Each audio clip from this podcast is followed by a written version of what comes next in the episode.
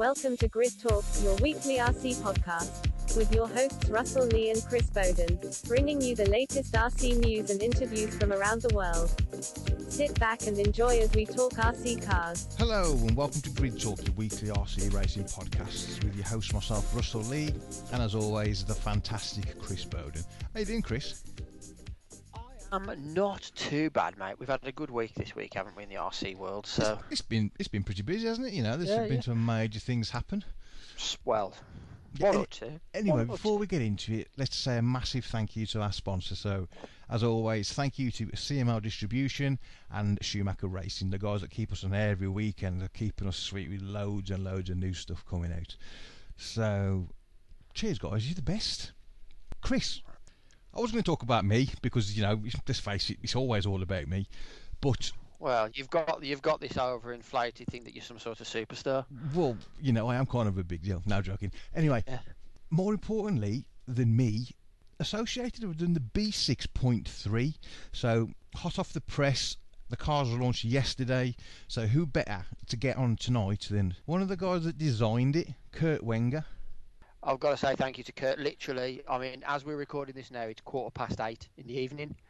I messaged Kurt at nine o'clock last night, asking if he had half an hour free to come on and do this with us. So he graciously said, "Yeah," and his exact words were, "Anything that will help answer any of the customers' questions." Yeah. So, So- really, it's been a bit of a time warp tonight because I finish work at five. Takes me an hour to get home. Chris booked this guy for six, so I had to drive rather Like a- spiritedly to get home tonight. Yeah. And people that know Did how I drive drive like- know how much more than I would normally drive. Spiritedly would be. Did you did, did you turn from Ayrton Senna to Pastor Maldonado? yeah, something like that. So anyway, although we're going to pretend now like he's just coming on and he's waiting in the wings, it, this was actually pre-recorded a couple of hours ago, and then we'll get on to the real guests. It'll all make sense in the edit. Yeah, I think, when you're listening hopefully. to it in your car on the way to work, That's it'll be it. So, seamless. so right here we go. Anyway, he's waiting in the si- on the on the side for us to phone him. So I'm going to delve into the valley of Skype, and I'm going to go looking for Kurt Wenger. Okay, so on the line we should have Kurt Wenger from Associated. Kurt, you okay? Hey guys, how's it going? Really, Really good. Thanks. good, thanks. mate. Thanks for doing your good, flying visit this week. Really appreciate it. Yeah, thanks for having me on. We're uh, pretty excited about the the new announcement with the B6.3 kits and the B6.3D. And uh, I know a lot of people have questions about the details, so hopefully we can uh, get all your listeners covered and they can uh, get up to speed, listen to your podcast. Yeah. So Kurt is obviously the lead designer for those, the guys of you who don't know at Associated. Um, obviously, late last night over here um, in the UK, uh, the information dropped and it's been a, a hive of questions and activities. So uh, we thought, what better way to get this uh, this answered than to speak to the man himself. Um, so a big thank you to you, Kurt. Obviously, I know I only messaged you at ridiculous o'clock yesterday, and you've made the time for us. So a massive thank you for that. Um, I'll jump straight in. Some of the questions we've had um, are how the effects of the wider C and D block and the shorter arms and drive shafts will affect the car. What's the the sort of the theory behind that design update? Yeah, that's a really good question. I know the whole rear end package um, is tied a lot between the arms and the arm length and also the drive shafts. And one of the developments brought in when we did the, the B6.2 project, um, which I wasn't a part of, but was, was obviously the 69 millimeter longer drive shafts. And that's really critical in the two wheel drive cars for the vehicle handling and how it transfers weight on and off power and it really made the car more predictable. So um, what we started out with in testing was um, working with running the longer drive shafts which previously we had only run the long arms and we still thought that there was some trade backs. So um, we built up some prototypes and started doing the testing um, with the wider pivot. So basically, we could move the hinge pins out wider and use the 73 millimeter arm, but still get the benefits of running the longer drive shafts. And it was um, quite an improvement um, on the dirt and even on carpet for uh, drivability and making the car feel a lot more confidence inspiring and predictable.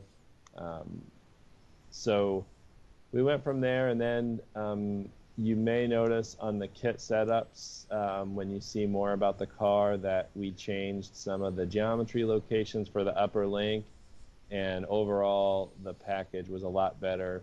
I know um, on some of the races, like uh, if you look at some Spencer setups recently, you can see that he's kind of been incorporating some of the things we learned uh, on his setups and running the the wider C and D, and then also widening the the upper link location out wider. And in general, it lets the the roll center maybe stay a little bit lower through the travel as the car leans. And in general, it gave the car a lot more of a comfortable to drive feel, and the rear end was a lot more planted as far as when you get into the turn middle to exit that it wouldn't break loose as much and it would really give you a lot more confidence to pick up the throttle and drive out of the corner.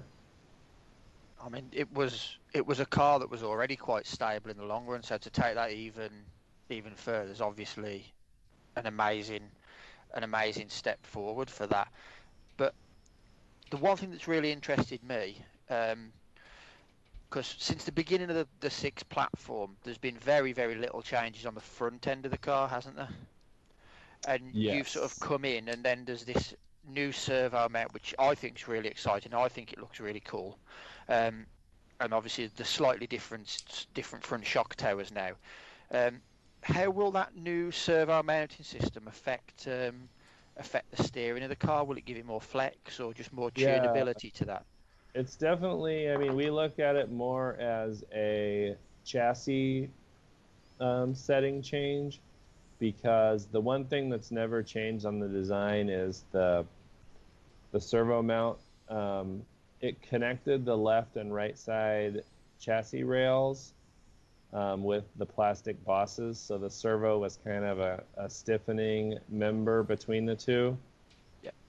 And we did a lot of testing with chassis thickness and um, a bunch of different things to vary the flex. And there's two things that we incorporated into the new kit. Um, one of them was modifying the chassis rails and, and basically the chassis plates. The dirt and the carpet are the same basic chassis plate design. There's just now a new part number and it's got new holes drilled in it, um, which are directly in the same location as the you know the ones that mount into the side rails, but it mounts the servo to the chassis, and so now the left and the right side of the chassis rails are not linked together.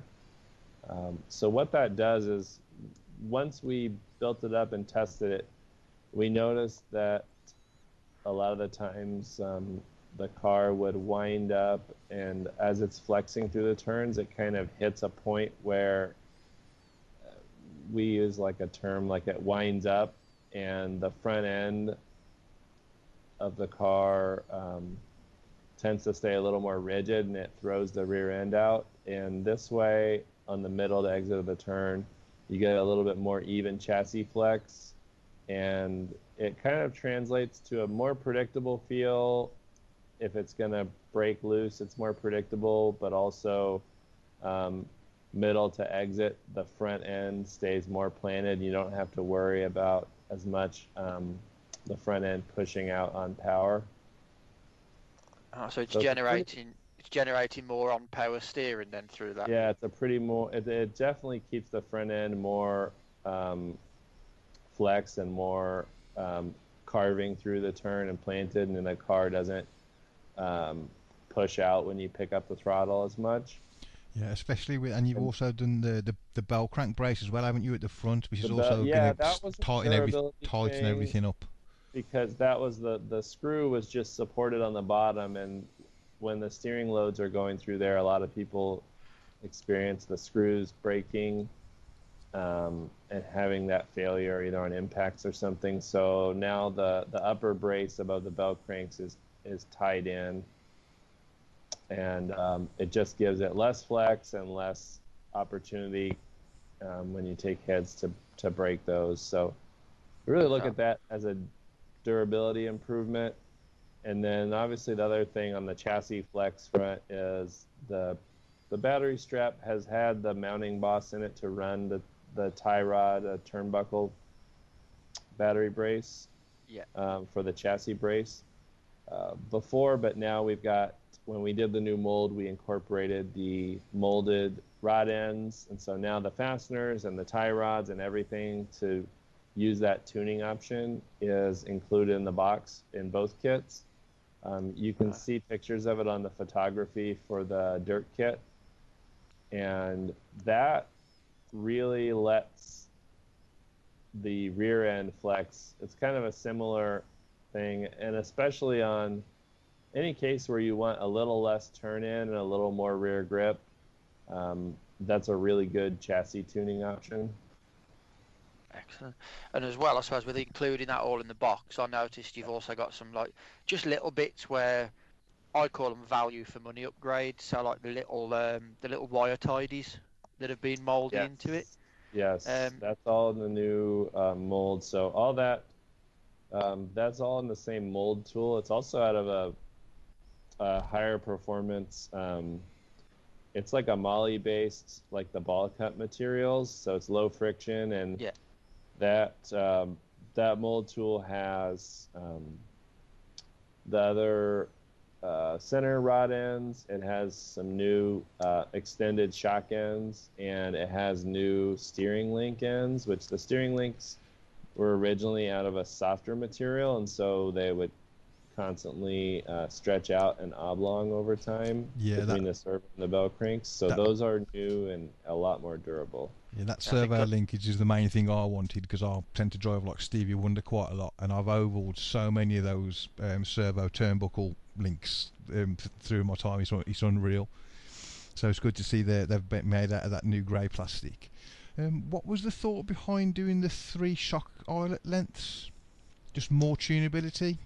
It's more tuning, and then also one of the things is the baseline length um, for the wider arm mount to run the arms out wider. Um, to keep the shock tower where it's able to run the long arm configuration, we the shock tower height is essentially the same as the B6.2, and then to get the droop and up travel, the baseline shock eyelet that you would run is the long one. And then if you want to, especially when you're running plus two or plus three, you might want to go to the additional, the new plus four eyelet uh, to extend the droop travel. A lot of guys have been using them on dirt tracks. So it's kind of just shifting the range of the of the down travel and the standard positions that you'll start out with is is to use the what's then it it's uh, called the long eyelet, but they're really zero. You can reference them. There's there's a lot of images we put up that have like the zero, which is the short, and then the plus two is the long, and then the plus four is the longer. Super long, longest one. Extra long. Yeah, extra long. Yeah. So you did you did mention the um, the shock towers briefly there, and um, a few people sort of asked me um, about the sort of the overall shape of the shock towers has kind of changed a little bit as well, haven't they? They're they're thicker in some places, thinned out in other places, and obviously the holes have moved. I'm assuming the holes have moved to be able to run the the shorter, the longer pivot points and keep Yeah. the same geometry. Yeah, the geometry is really similar, so you can kind of if you ran the the farthest out location is is removed, and then um, we we changed them to have a little more fine tuning.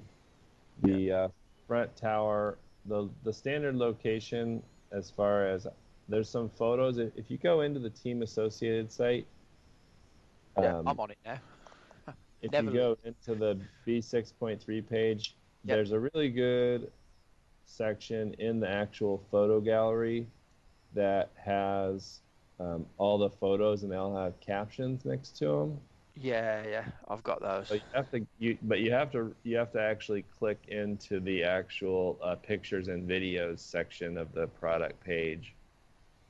Are these the the ones where they've got the old towers overlaid with the new towers? Yeah, yeah. Yeah, yeah, they're on the pictures and videos. So if people So want to have a look at them to reference, they're there. Yeah, so the outer location, um, which is the standard baseline that everyone uses, that's the identical hole location on the front. The farthest inboard location, which was on the B6.3, is removed, and we are able to add some material there and widen up the tower and make it a little more durable. And then you still have two more additional options to lean the shock in, and they're they're in the fine increment spacing. Yeah, I can see that. Yeah. So that's the main change on the front. The rear tower, um, obviously, the tower isn't wider. The locations are really similar, and that's part of why we made the longer shock eyelets um, to account for moving the arms out wider from center line. Yeah, that makes sense now looking at the pictures. but the geometry and everything is really similar and you can kind of think of that the outer hole on the B6.3D tower is the same geometry as the middle hole and then you've got two more options to lean the shock in for a little more fine tuning. Yeah. So there's now four holes on the new tower, isn't there, as opposed to Yeah. the as opposed to the, The the has standard three. Yeah. Yeah, I think it's all. Uh, it all seems to be like a really nice evolution of a, of a package that was already a great car. Um, Yeah, I mean for me as well, the I was constantly bending wing mounts ev after every Oh, run, yeah. especially on my lad's car. I was always pushing, pulling them over back straight again. So they look a hell of a lot beefier, which is which is which is great yeah, for me. definitely.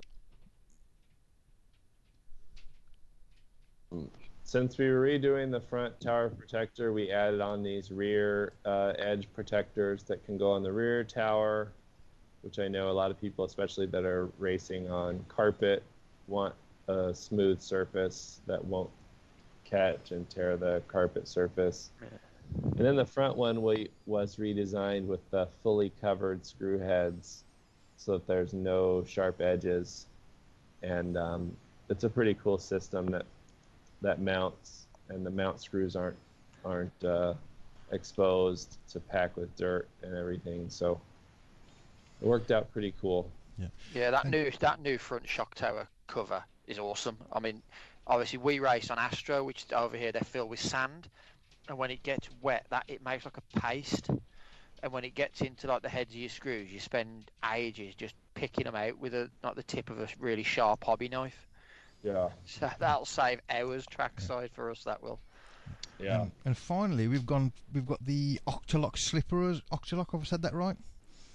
Yeah, yeah. Uh, and the new spring configuration. This weird, so, so not yeah, weird looking especially spring. for you guys that are going to be buying the Carpet and Astro version. We did a lot of clutch development with the four-wheel drive, and it's funny that when you do a, when you make a really good clutch, you don't hear a lot of praise about it. It's just like all the complaints stop. Yeah, Yeah. yeah. Because it's a really interesting Uh, looking spring as well on know, that, you- isn't it?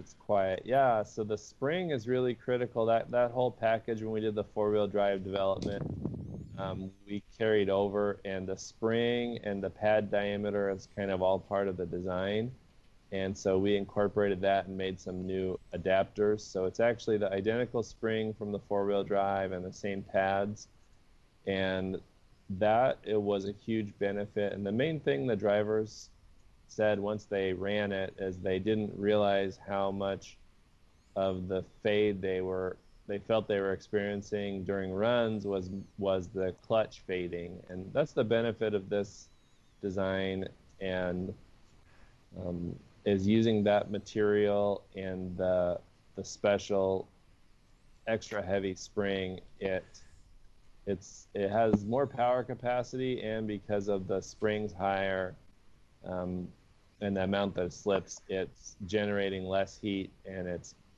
spreading out the work so that over a run, um, you won't experience the overheating and the car slowly slipping more and more through the runs. And it also now, because the big thing in the UK is nobody runs the the white slipper pad, pads that used to come with the kit.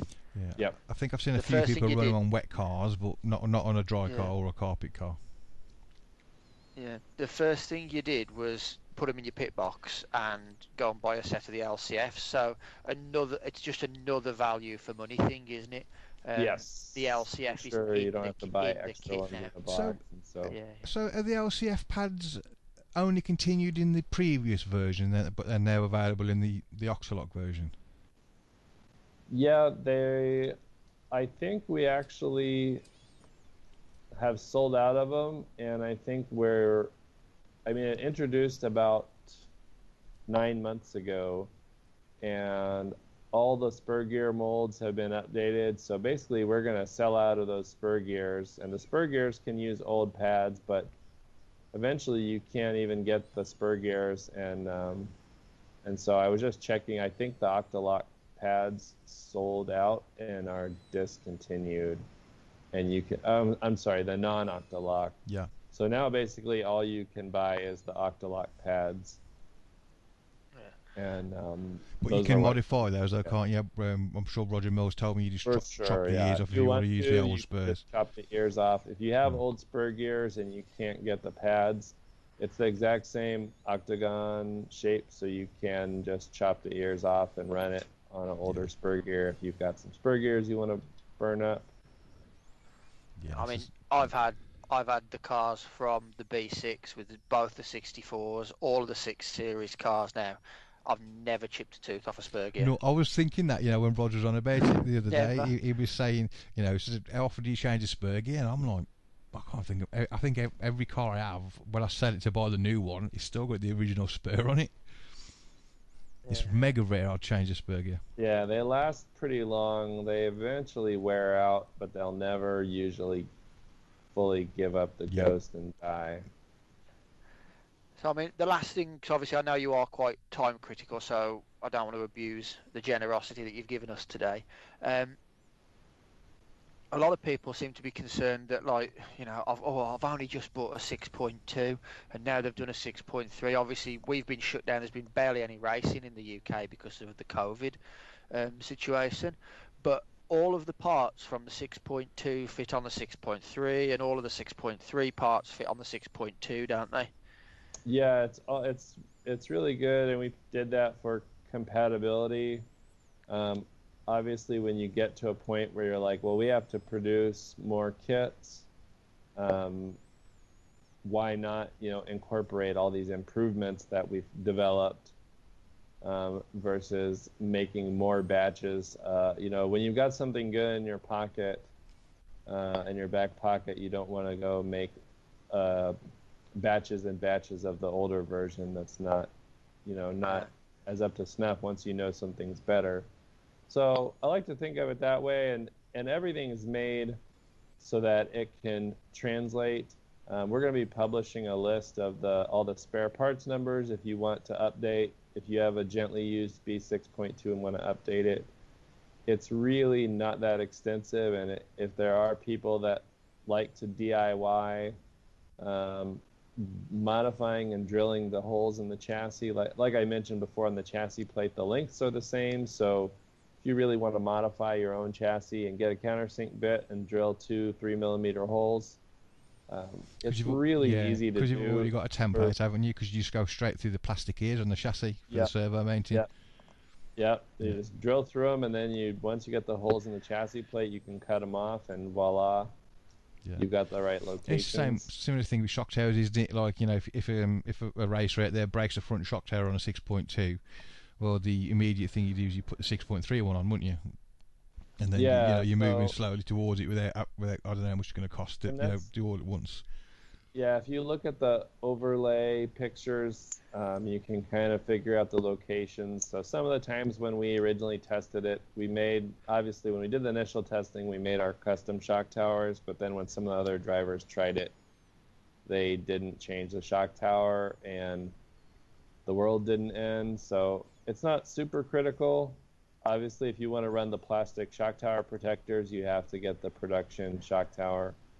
Um, and the cool part is the modifying for the servo mount. There's a complete um, servo mount assembly that you can buy um, in spare parts, and that basically has all the fasteners and all the parts, and it actually comes with a carbon fiber um, upper plate, which will be an option for the kit. But then if you want to buy the complete servo mount set, it actually comes with the carbon fiber um, for that uh, that cross brace for the transponder mounts.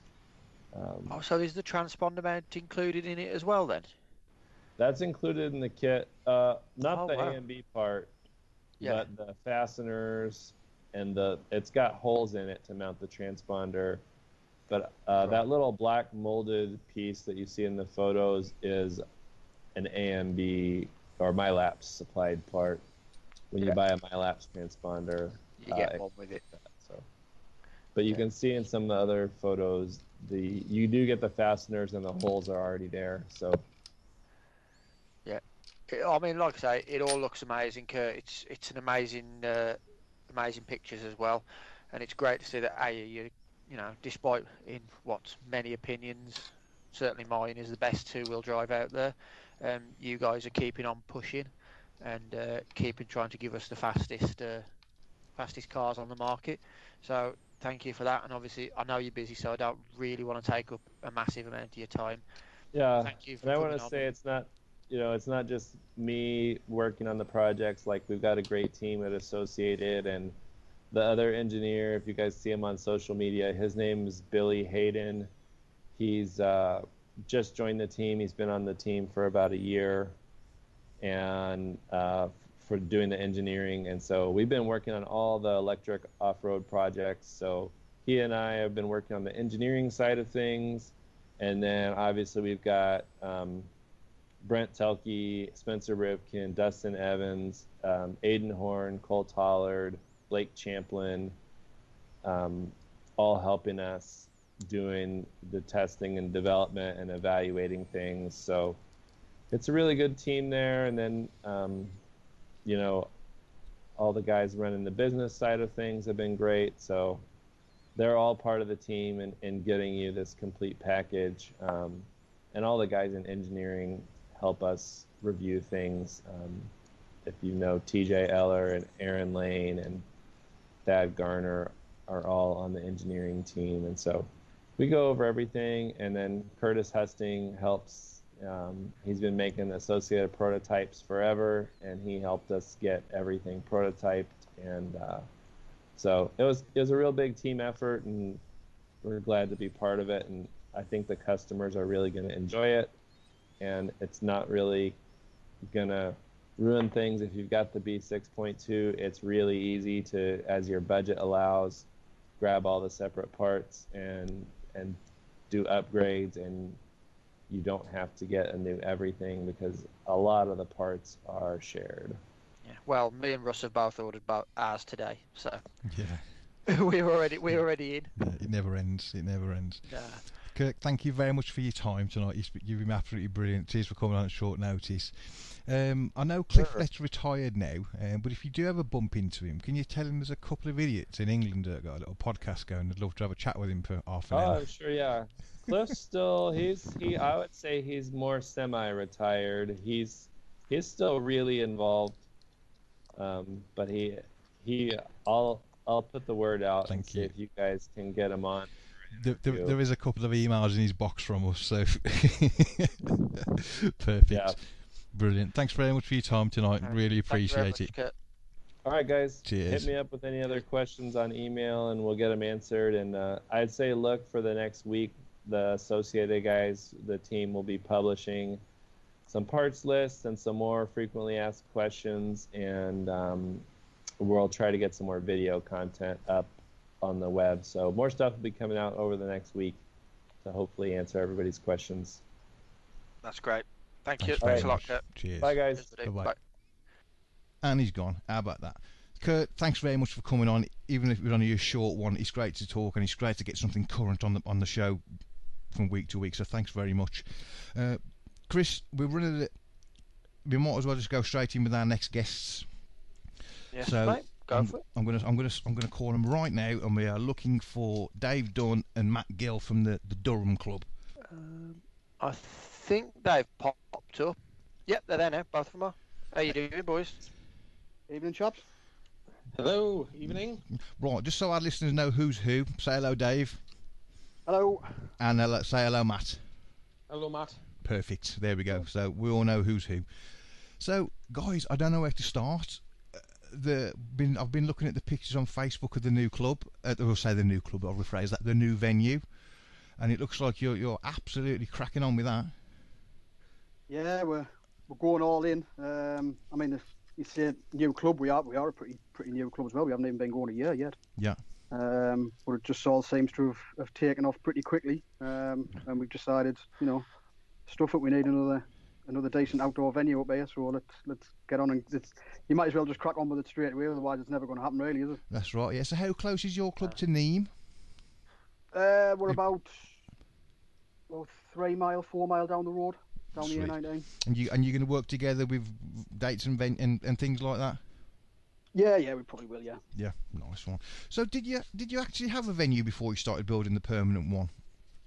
We did. We started off at um, a community centre in Great Lumley. Yeah. Which is a village not far from, from where we're building the, the permanent track. Um, and that was only in, was it June? About June last year, Matt? Yeah, Yeah, that would be right. I Yeah. yeah. Um, and it just seems to have, have taken off, really. Um, we, we were lucky enough that we got to use the venue on a sort of you use it, you keep it tidy, you cut the grass sort of thing. So immediately we, we started putting some money into the, the, the club's bank account and thought, you know, we need to look for somewhere as soon as possible that we can we can start putting some astroturf down and get a, a half decent venue. So how how when you started the search for a permanent venue, did you look at many places before you found where you were now, or Oh, did, did, did someone God, know? yeah. Or So uh, this is where I'll I'll just jump in before Dave starts to tell you the story because uh, Dave's like a little terrier, um, both in stature, and I've said this many times. He's he's about the same height as a Jack Russell, um, but he's also as relentless as well. Um, and to be fair, tip me hat off to him, and I know the rest of the, the, the club would. He's done a fantastic job in, in finding various venues, and uh, yeah, so he, he has done a superb job. I'll let Dave explain the whole process.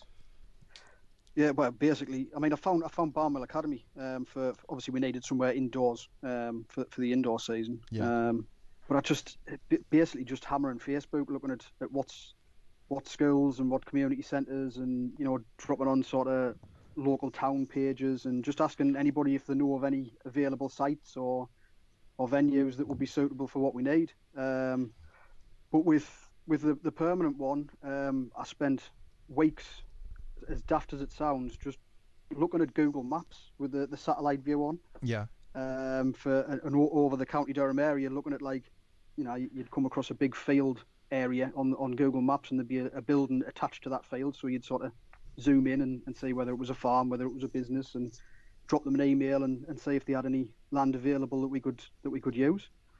Um, so I'd found a couple um, which didn't really turn out very good. A couple of them were just farms where the access was no good and there was there's absolutely no facilities and, and, and whatever else. Uh, but there was one just down the road from where we are now, um, and I didn't really get any reply from them, so I was just sort of hovering over that general area. Um, and the Karting Northeast popped up on the on the Google Maps, um, and I just sort of thought, stuff it, send them an email, say what they say, because they looked like they had a little bit of land spare. Yeah. And they came back and basically just said, you know, can can we ring you? Um, we, we you know, we're well up for this. Where, where do we start? And it's all just gone mad. that's pretty quickly. perfect. I mean, 'cause I was talking to Mark Ashford from the Coventry Club, and Yeah. the last time they moved venues, they had a list of forty-six venues that they went to see, and they made the Yeah. down to ten venues. until they ended Yeah. up where they were. I mean, it's amazing how quickly you've you, you've managed to turn it around. But I suppose as well, when you've got a partner, like you say, the karting track, who who who are phoning you to get everything Yeah. sorted, that you- you're just so lucky, aren't you?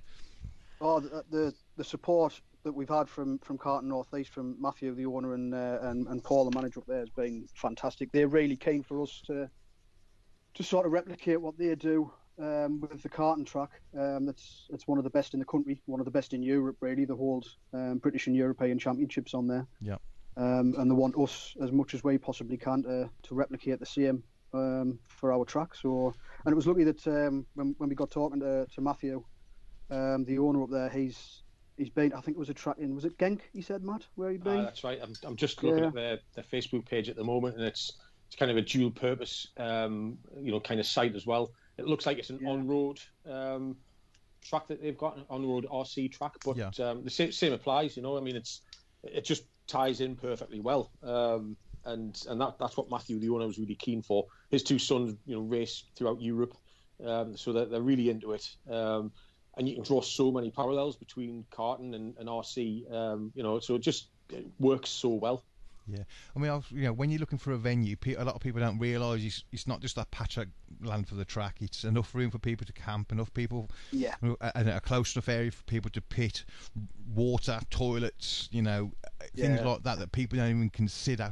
Even somewhere to store your kit, you know. Yeah, I mean, if, if, if it was just a patch of land, we'd have tracks everywhere. yeah, that's Um, right. you know, there's a lot more goes into it than, than just that. Yeah, I mean, even like up, at- up at our local club, Dudley, we've looked at because there was a 50-50. The school might have been, although the school closed down, whether they're actually going to close the the part that we were using down at the school. Um, it's when you're looking for a new venue, it's like somewhere to store the track pi- pipes, you know, Mhm. and, and things like that that you don't people don't really think about. So you, I mean, that is, that is the biggest part of it, isn't it? The track's actually the easiest part. yeah. Yeah. Where It is, yeah, you're right. Yeah, Have it- yeah. It's- have it somewhere. It's all, So, Yeah. so what are your plans on, with the venue? Is it going to be big enough to hold, say, a national? ma- mm, Not obviously not the next year, but going forwards, are you, is that is that your plan, or is it going to be just regional to start with? So I um, think um, yeah, certainly think you know, the discussions from the out, outset were to make sure that we found somewhere that uh, you know we could go the, the, the whole hog with um, and as quickly as possible. Um, so I guess the answer to your question is it big enough? Absolutely. Um, do we want to do it? Absolutely. Uh, and when do we want to do it? Well, as soon as the nationals are back on uh, on track, you know that would that would be the aim anyway. Yeah. Uh, clearly, we've probably got to prove ourselves a little bit, but um, I can't see anything that can go wrong. Um, and and having Dave the, the terrier um, behind the scenes as well, seriously, you know, with the support we've got, the sky really is the limit with this, and um, you know, hopefully it all comes comes true.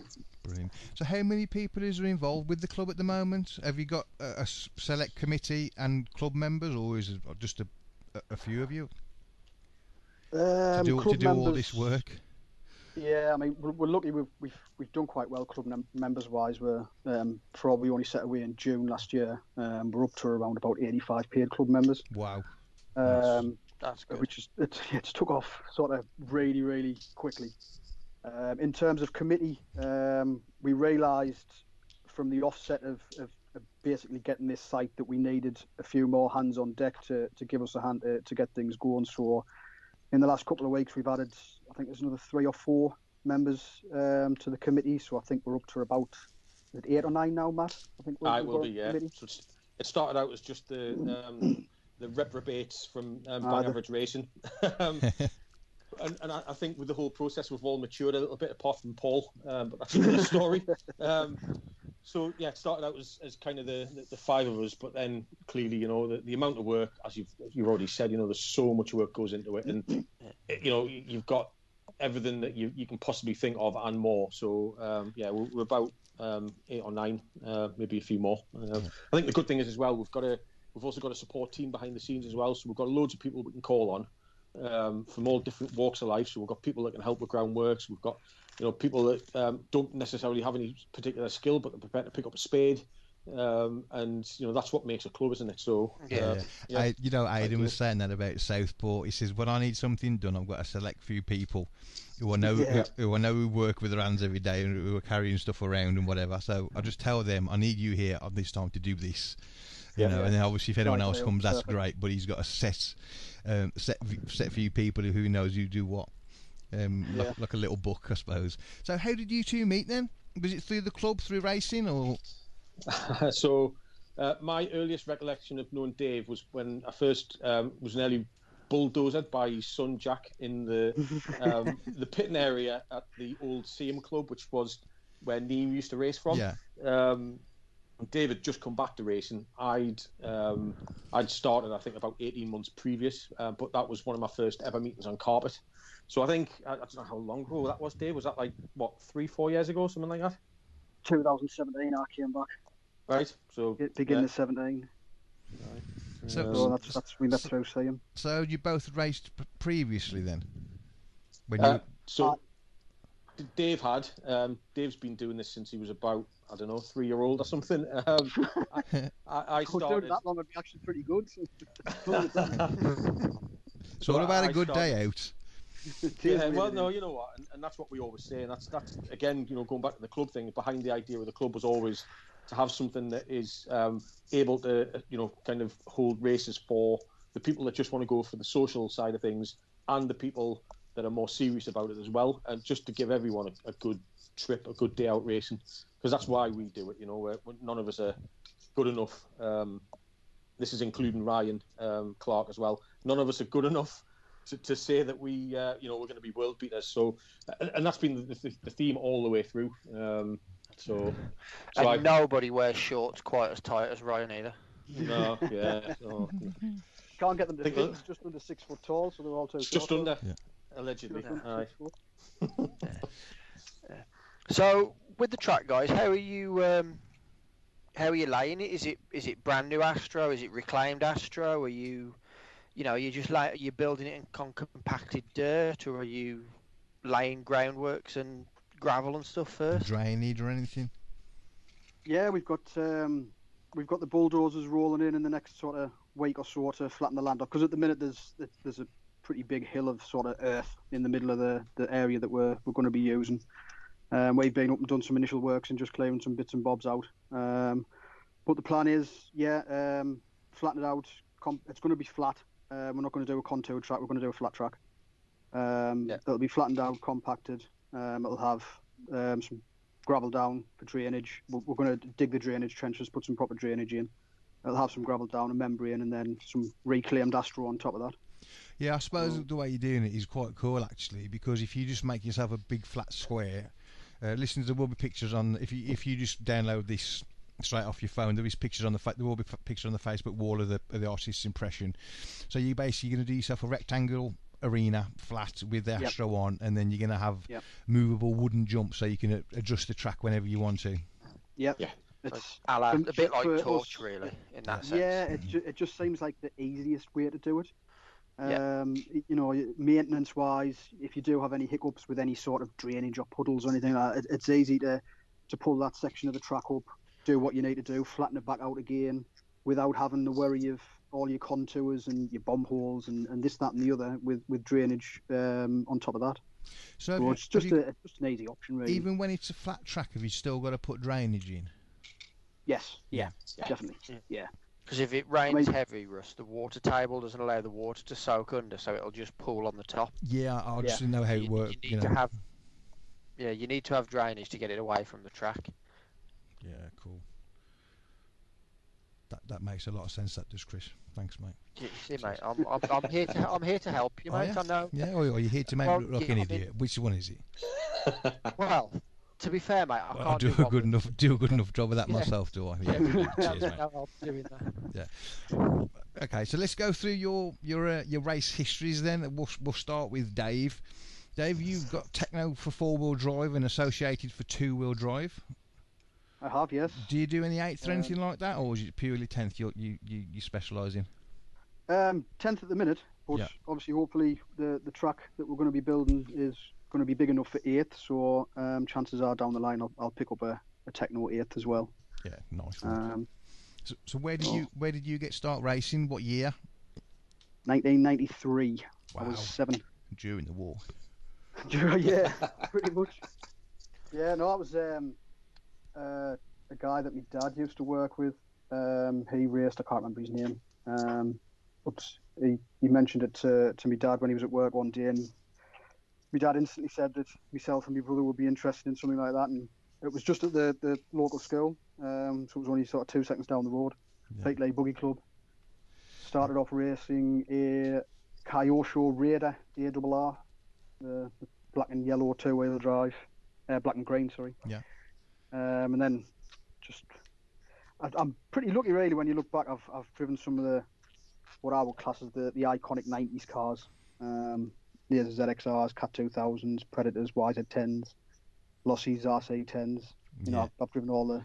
And, Pretty lucky when I look back. and have you raced right the way through, or did you have a break when you were 18, no, 19? um, yeah, did the usual, found drinking girls and Yeah. whatever else, and had a break of about. It was quite a long break actually. It was about twelve. No, actually, it was about fifteen. Yeah. Um, and then I, I was always friends with, still friends on Facebook with a lot of the lads I used to race with, and I'd say there was a couple of events coming up in in Siam. I think it was the um, the indoor um, regional championship that we were doing at the time between Neem and York Club and stuff like that. And I said there, just said to the wife, I said, come on, I'll, I'll take my son up. Um, I think old Jack was seven, seven at the time. Um, and as soon as, as soon as they walked through the door and saying the car's going around the track, that was that was it. He wanted a race, which was a bonus for me because it meant it was easier for me to get back into it as well with the wife. So That's great. Yeah, I bought my lad a motorbike, a, a little crosser, because I wanted one. Um, Yeah. Thinking, oh, if he if he gets into it, I might be able to get one. He won't bloody ride the thing. so, so I'm still waiting for it to start riding, so I can just. Oh, I've just got myself one. Might as well get. My, yeah, so I'm going to wait on that. Going to wait on that. So, uh, have you had any memorable achievements through the years, uh, or any interesting race meetings you've been to? Have you ever been abroad, Europe, or done the national No, series, anything like that? uh, somewhere in Europe's definitely on the bucket list. Um, some of the tracks popping up. I mean, um, I think there was, is it what, the one in Poland at the minute? Is it Titan RC Arena? Yeah. That looks like a cracking indoor venue. That um, Arena 33. Um, Yeah. Some of those tracks, you know, I, I will at some point when, you know, when travel restrictions and stuff like that are lifted and we're not mega Yeah, busy but- trying to Yeah, build the next biggest thing. Yeah, we'll, we'll we, go we, away we, always talk about on this show like COVID isn't happening. or when we talk know, to a I- racer, we talk about a race meeting they did two years ago, like it was last weekend. So Yeah. But I think um, for me, my two biggest meetings have been um, the last two British Grand Prix. yeah, Um, Bruntingthorpe and, and the MK Centre, they were absolutely phenomenal.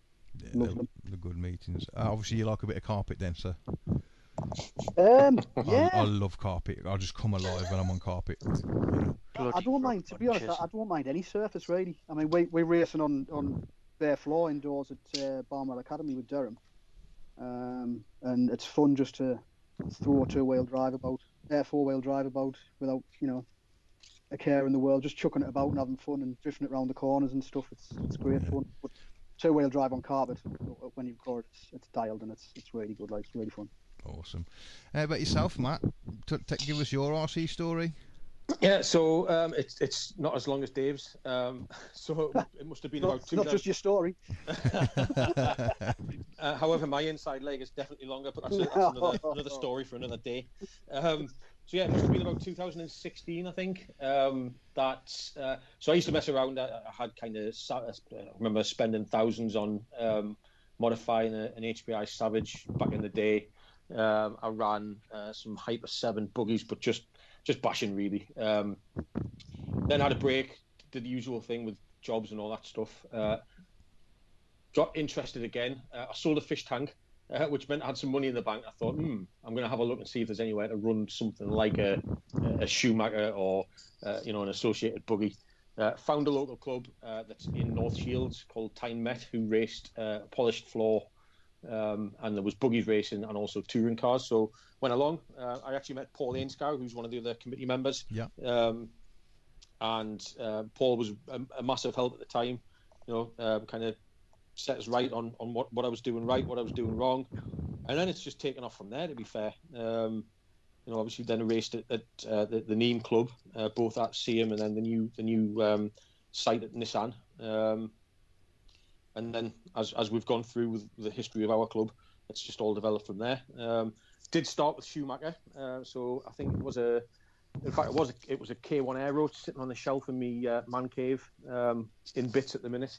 Um, and then went through the likes of KF2, um, KF2 SE, and then I saw the light um, when I went to Associated, um, and I'm now sitting looking at various age of, of cars, anything from a an, an A stamp uh, gold pan RC10 all the way through to the latest two wheel drive, four wheel drive, and truck. So Did you so get yeah, did you get the all the all the vintage stuff before the prices went crazy when COVID hit? Just No, I'm so, still tagging yeah. in all the stuff on Facebook and spending all the money for him. Yeah, Dave's got this really bad habit of tagging me in things because he knows I've got absolutely no willpower. Yeah. Um, so like yeah, last but you've week- got a, I've got no willpower, but I've got a credit card. exactly. Take he tagged me PayPal, last mate. week in a B5M, uh, Yeah. and it's now sat in front of me. So, um, so yeah, um, I did actually. Yeah, I was quite lucky. I bought some uh, most of the, the vintage stuff just before lockdown kind Yeah. of happened.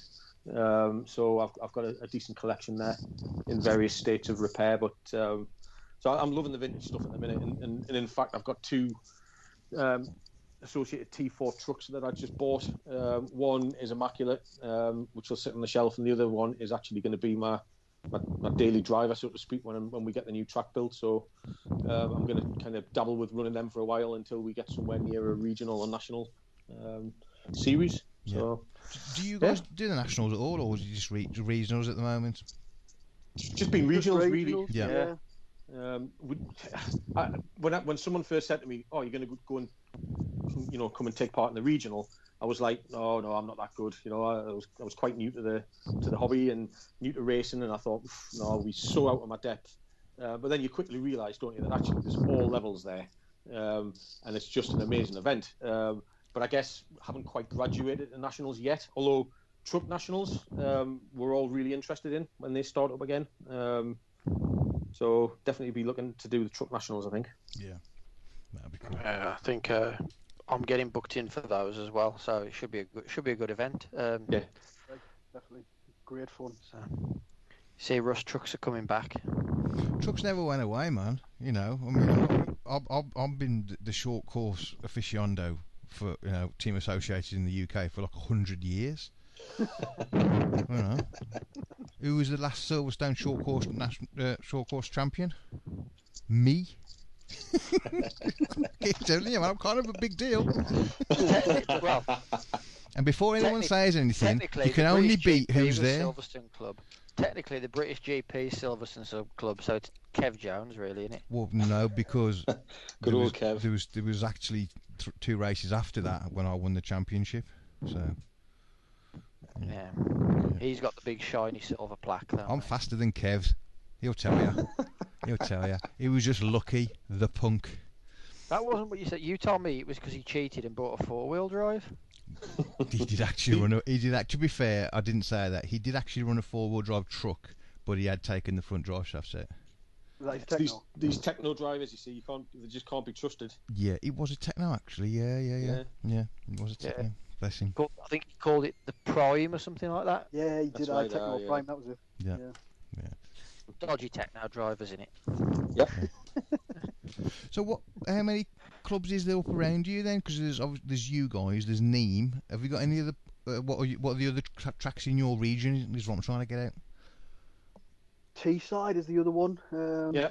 So we, we sort of in between. There there was two. There was two main clubs in the northeast, um, with Neem and and Teesside Radio Car Club, um, and we slap bang in the middle of them basically.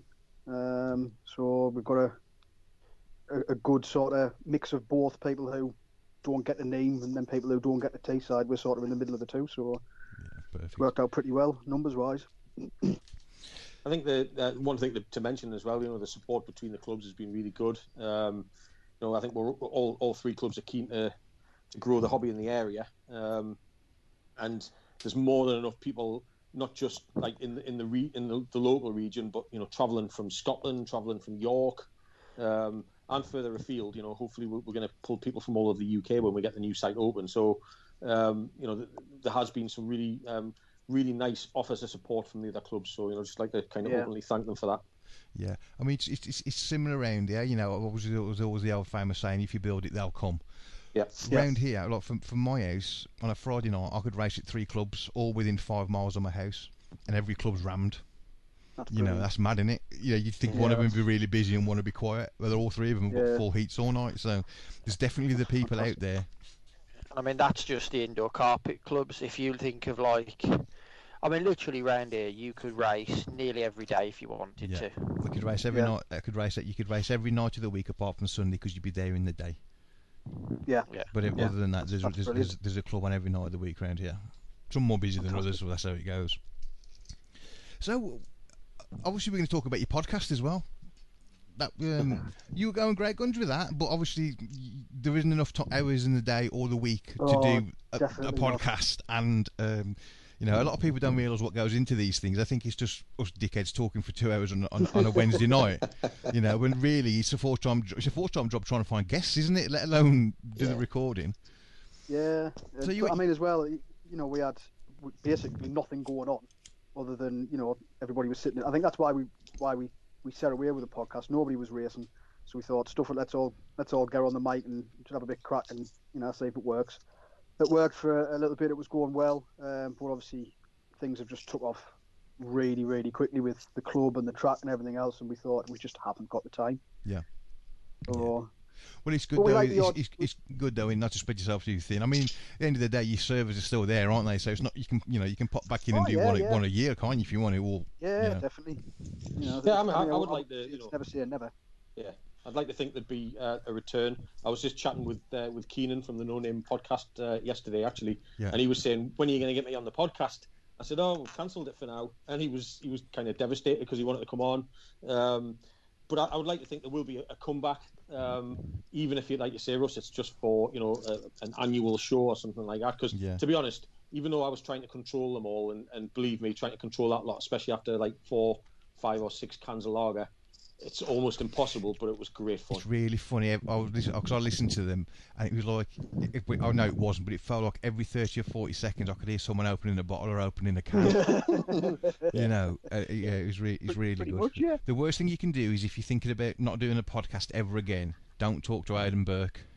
Because you won't let you go, you helped me a won't even if he gets a little sniff that you might be doing something he won't leave you alone until until the, until the show start coming out. Yeah, Uh, you- you- take you it from me us a I've been there I've been there. Yeah, well, definitely, definitely helped us a lot when it come to get getting set up for the podcast and give us a lot of information and help. So, very grateful to him for that. yeah absolutely. So if you're out there and you want, and you want to start your own podcast I mean I'll help you. And so Chris but Aidan's the one. Ian, Aidan, yeah, A- Ian Burke, Aidan yeah. knows the easiest way to do a podcast So Um, if you've ever if you've ever had the the doubt, the thoughts of it, just everybody give Aidan a message tomorrow. yeah, just everybody dropping a message. I'm sure he'll really, he'll help. He'll take his time to help every single one of you. He said to me that he always likes to spend a minimum of two hours helping each person that asks him about podcasting. and then once he's given you that help every two days you'll be like oh, how close are you when you're recording when's the first show You've got to give me a date don't, don't tell me about a month or six weeks give me a day a sneak peek and, and stuff like that. But yeah, yeah, he's good for it. He's good for it. Yeah. So obviously, it is Bang Average Racing was the team, wasn't it? I suppose that was that was really was your race team before you started doing the podcast. Yeah, it was. Yeah. Yeah, yeah. Um, That's uh, in fact, of I mean, sorry, go on, Dave. No, no, you're all right. Go on, go on, mate. You're fine. Uh, it, it's it's still very much there. Um, you know, I think the, the content that we've managed to put out on the website's been uh, few and far between of late, but um, you know, the, the, that the, the the bar will never die. Um, Yeah. and we've actually grown the team, so we've we've now got in the region of about twelve or fourteen people. No, it's, I counted just before we came on. We've got um, 18. Eighteen. plus, Wow. yeah, 18, including um, the few kids that we've got, like our Jack and Joshua and. Yeah. Nearly, as, nearly as big as the South Solid crew.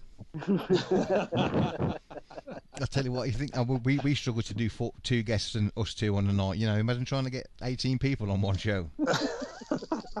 we crash all the Discord servers around the world.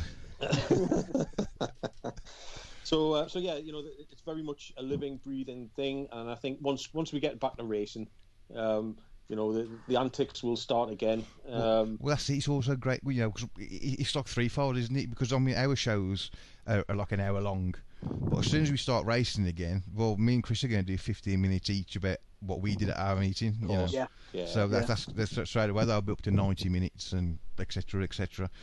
So, and also as well, when, when you haven't got a monumental task of building one of the best tracks in the UK, Yeah. you'll have, you're going to have more time, ain't you? Once it's done, you can sit That's back it. and then go on the podcast and talk about how good you are. Exactly. Absolutely. So, how's Paul, by the way? I I heard he's, heard he's back. Is he okay? Is he okay? Yeah, Uh, he's, he's not doing too bad. He spent he spent the day in hospital. Um, he pulled his back working out, um, and he's he's actually I think he's said he's he's had a disc removed in the past, and it gives him gives him a bit of jip. So he's he's pumped full of um, legal drugs, and he's um, he's laid up in bed. So Brilliant. Good luck to you, Paul. I hope, I hope you're listening yeah. and I hope, hope, hope you feel better soon, mate. Some some would say he's only done that to get to the morphine, but that's that's a uh, we might have to ask him about. Yeah. Well, as long as he doesn't stay in it for too long and he won't, he won't become a fully fledged smackhead. That, that's that's it. You sounded like you were speaking from experience there, Russ. And I've just watched a lot of pro television programs about him, mate. yeah. All right. he's not very good. Big fan of Casualty, are you? So, what's next with the track then? How far along are you, and what's the next? What are the next plans? Um, we had there was a few of us up there um, clearing the site um, and make, getting it ready for, for when the doors is rolling. They should hopefully be rolling in in the next week. Um, we're getting that done in between um, other jobs that the, that the company's got on. So um, once basically once that's done, the, the, the lad reckons he can he can have it flattened for us within a couple of days. Um, basically, once that's done, it's all systems go and we can start getting the rest of the stuff delivered and moved and and I would like to think that you know a month down the line we'll we'll be looking at something not ready ready but you know uh, it'll look a little bit more like we wanted to look um, in the photos so just hinging on getting the land flat and then it's all systems go basically So, when you Yeah. order your digger, do you go in with the look? We're, we're, we're a local bunch of lads doing loads for the community. Oh, Can you of come and do it for free in between jobs? Is that how, how, how you do it? For anyone listening out that there down, thinking we've the got that same. down to a T we've got that down to a T So, what's the best? everything. What's what's the best line to use then without sounding too needy? Uh, that you're a you're a local um, hobby slash amateur sports group looking Yeah. for community assistance Oh, community assistance! I'm going to write that down. here. That was well rehearsed, that was, wasn't it? You've said That's that been to written in hundreds- everybody you've been to, of haven't you? emails. Uh, well, yeah, of course I am. Community What also- assistance. That Yeah, what sounds also a helps- Paste um, email off Tinder. Maybe that's why Paul's so good at blagging. Paul is the is self-confessed blagger, Yeah. um, and you know he's done an exceptional job. Um, and uh, you know, and, and so's Dave. To be fair, you know, they're, they're- they've been the two driving forces behind kind of getting things put in place, finding people to help out, etc., etc. Um, but Paul is a, a self-confessed blagger, so when you've got someone like that in the armory, you know, well, Oh, what's he's gonna been vital, absolutely vital. Just send him in and get everything for free. Yeah, pretty much. aye. Pretty much. Brilliant. So, what's the plans for the um, rostrum slash race control? Are you going with a a container and then rostrum on top, or separate scaffolding, yeah. or Well, the, at the minute we've got we've got one roster, uh, we've got one one container, and we are actively trying to source another one. So if anybody out there is listening who has a spare 20 foot or 40, 40 foot container that they would like to uh, donate, um, please get in touch. so advertising? you've got to, you've got to. And if you'd like to Yeah, offer but- your yeah, community assistance to get it delivered as well. Yeah, definitely, definitely. Yeah, the roster will be on top of that. Um, race control will be inside. Uh, the the container we've been given, um, we've been told we can modify that in any which way we want. So if we want to put a window in, put a door in, even open the side up for a spectator area, anything like that, we can do that. So, but I we need we need another at least another one um, container, and then the rostrum will be scaffolding on top of that. Covered rostrum as well, so it'll have no roof and That's yeah, that's the aim. Yeah, whether we get that done straight away or not, but that's definitely the uh, the, the long term. Uh, well, that's it. The, yeah, the thing a is get, get pe- get the a track lot of functioning, don't it? realise, do they? Yeah, but a lot of people don't realise that. You know, like with the the national tracks and stuff Yeah. like that. There's there's rules about the rostrum. There is, yeah, yeah. There's certain It has to be criteria you've got to meet. cer- It has to be certain length wide. It has to have, is it up, upstairs and downstairs? You have to be able to go think up one side and down the other. Yes, you do. Yeah, And yeah. um, it has to have a covered roof. Yeah. So Yeah. So I mean, we might not have that straight away, but when it comes to applying for a national, um, we will get it, get it boxed off. You know. Ah, that's good. It all sounds great, lads. It all sounds. Yeah, it'd, uh, be, it'd be cool. I mean, you think idea, uh, the idea is to get the get the club up and running, isn't it? Get people through the doors, get their entrance fees, get the memberships, and spend it, it, all. yeah. Yeah. It's the first couple of years, every, penny you get, every spend it that- all. Oh, it is. Every penny that comes into into the club is getting put straight back into the track to make it, you know, the best we can possibly make it. Yeah. Um, with with any suggestions for improvements along the way, if people want to see this, that, and the other, then you know, put it to us, and, and you know, we'll see what we can do. Yeah. We're pretty open like that. Yeah, I, I mean, to be fair, well, that is one point. You know, the club is absolutely for its members um, because you know we're all um, we're all racers. You know, we, we're all enthusiasts. We all have ideas about what we want to to happen, um, and we've taken loads of feedback so far. Um, and that's the way it'll continue. You know, we're definitely going to listen to, to what the members want and, and kind of um, build, I guess. Yeah. Um, Are, are you planning to have it so your members can come and practice midweek, weeknights, or, or not at the moment? So Yeah, um, uh, there's going to be think a, Wen- uh, yeah, Wednesday um, and Sunday, uh, Yeah. the two days that we're going to have access to the to the area. Yeah. Um, and, and that, that can be all day if needs be. Um, so so yeah, the idea is to, to have practice um, as well as race events. Um, so uh, you know, just one of the, the added benefits of, of taking the membership. Um, so so yeah, that's the plan. I mean, it certainly sounds like you've got everything sort of in line for getting a good Well, yeah, I'm, I a suppose. good run off the ground. I is it? suppose the thing is as well, when you've both been racing a long time, you know what you want, don't you? You know when you go Yeah, to yeah, a race definitely. meeting, you know what you, you've seen at different venues. You think, well, that's a good idea. We'll do that. Yeah. Yeah. Yeah.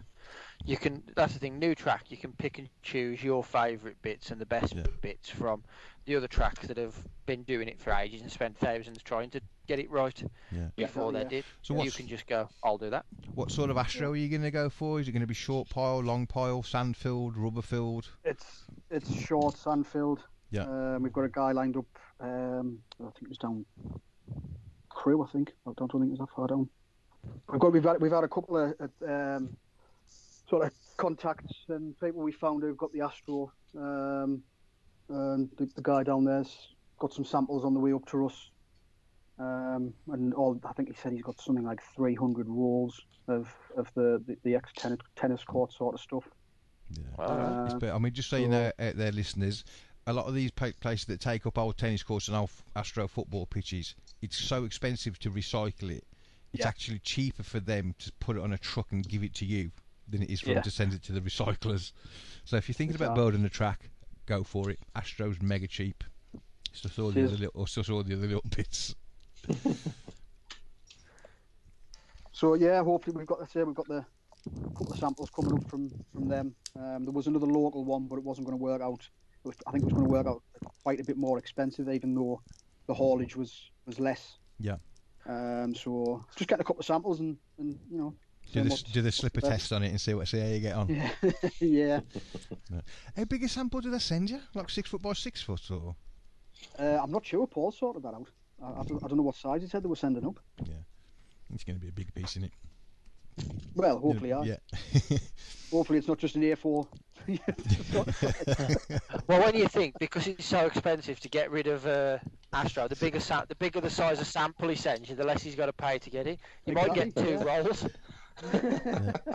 just keep sending us samples to different. Yeah. addresses. Good idea, that. Yeah, a new brag for you. Yeah, more community assistance. Hey Dave, you know your techno. Uh, have you had to draw an arrow on the bottom of it because people keep putting it on the track the wrong way around when it's upside down? Uh, in the early days, Matt did that when he Yeah. first got Yeah. his techno. He had some um, yeah, some sellotape, some arrows on the bottom, didn't you? I was there was like reflective. There- Um, there, was- there was loads. tape. There was loads in the Midlands with, the- with the arrow on the bottom of them because people kept putting them around the wrong way and they're upside down. I mean, I, I don't, I don't Somebody- generally end up on my roof, so I'm, I'm a, yeah. Oh, awesome. if you if you have seen any of the footage that we, we put out, I think it was probably the last podcast we put out, and we, we had a, a bit of a debate about the, um, the the truck incident between me and Dave. Yeah. Um, yeah, the way you butchered us. Yeah, this is the thing. So I, I now, because there's a guy that races locally called John Wilson. Um, he's a great guy, but he's known as the Butcher um, because he, he just, yeah, you know, he's, he's got no etiquette on track at all. Uh, and, and he'll laugh at me to saying that. Probably send us some abusive messages. But um, now, because of the truck incident, I'm now referred to as the club butcher, uh, which is not true. To be fair, you were the butcher before that. I don't think so. That just yeah, you were. This just sort of you know made it a bit more concrete that yes, we are the butcher. Solidified your reputation. We, we, we've got a guy, we've got a guy down here called the Train, and every time he comes into contact with us, everyone at the side of the track's going choo choo. Brilliant. Epic. There's a couple. There's a couple down here that I think finished two or three places higher than they should do. Really, just purely because everybody, rather than get ta- rather than get took out by them, they just go wide at the corner and let them through. You know, in a final, you know he's going to chop you out, so you just go wide. You got to come second try anyway. You might as well not end up across the car Yeah. park. Is there, Yeah, is, you'll, you'll try and get past them, but they'll make the car as wide as they possibly can. Yeah. is, there, Impossible to get past. is there a big scene for eight around by you? Because I know you said you're looking at maybe running some eight cars on there as well. But they be nitro or electric? Well, I Uh, suppose you we're got no. no- I suppose you got no noise restrictions, have you? With it being a Well, actually, it, you'd be surprised. There actually is. Um, the thing with the the carts, the Honda engines, they, they run quite a, a low tone. yeah, Um, we were talking to the owner about it. Um, with the the nitro, um, it depends on the decibel level. When you've got you know anywhere up to sort of eight cars going around the track at any one time, ten cars, yeah, uh, they, they do have decibel levels that they've got to meet for you know noise pollution and stuff like that. So I think for the time being, um, we've pretty much ruled out nitro. Yeah. Um, we're gonna we are gonna give eighth electric a go. Um, get some e buggies chucked down on the track because it's going to be big enough. But round here, um, there's nothing really local to us eighth wise. So hopefully that's something else that we can really take advantage of. Um, and if it means trying to get the track open a couple more days a week for you know separate days for eighth and tenth, then that's something else we can look at later down the line as well. yeah, that sounds cool. Sounds really cool, man. I'm gonna, I'm coming. I'm coming. I'm gonna, I'm There's gonna a come. space there for you, mate. There's I'm gonna space come. To, I'm gonna come to the. Don't invite Chris because he's a bellend, but I'll come. I'll come.